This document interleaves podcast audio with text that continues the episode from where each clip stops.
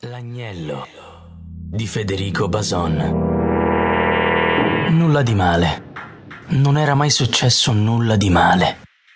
Perché nel lavoro delle agenzie funebri girano un sacco di storie, banalmente paurose. In realtà è uno di quei lavori di pura routine.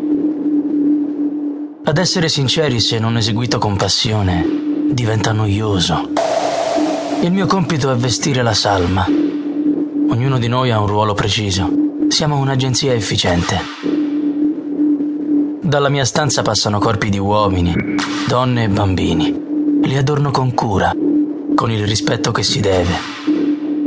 Sono contento quando aggiungo alla solennità della morte un'eterna compostezza. Dico loro con un pensiero, sei tornato bello come da vivo. Ora forse di più. Attendiamo i familiari e gli mostriamo il risultato la salma, i documenti e il costo della messa in posa del fornetto. Di solito proponiamo un all inclusive dell'ultimo viaggio. Oppure, per esigenze particolari, la spa definitiva che il defunto farà su questa terra. I nostri clienti, o chi per loro, sono soddisfatti. Quando la morte bussa alla porta, tornano a darci mandato. Noi, come sempre, espletiamo i seguenti passaggi maquillage, vestizione, tumulazione. Un lavoro di routine, lo ripeto, per sgombrare il dubbio alle storie che si sentono oggi, di zombie arrabbiati e morti che si dimenticano di essere morti. Però quella notte, in agenzia, successe qualcosa di strano. E vi posso assicurare che non l'ho sognato, né ho scherzato con l'immaginazione. Ci giunge una salma di uno 020, noi li chiamiamo così, i lavori commissionati dal comune della città, disconosciuti di cui nessuno ha rivendicato la parentela. Abbiamo il mandato del comune di effettuare a sue spese una tumulazione economica.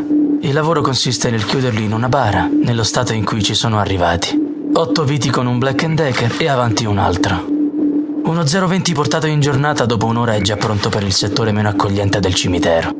Un finale sempre uguale.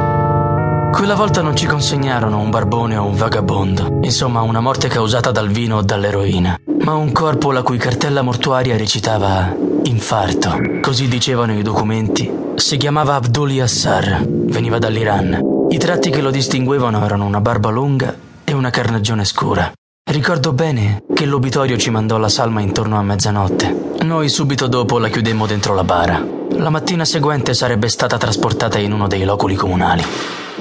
A sforzarsi di trovare qualcosa di diverso, notai solamente che Jassar era vestito in maniera distinta. Giacca, cravatta e pantaloni, neppure sgualciti. Una rarità, poiché gli 020 spesso apparivano trasandati, dimessi come le loro vite, terminate in maniera tragica. Fu alle tre che udì il primo belato.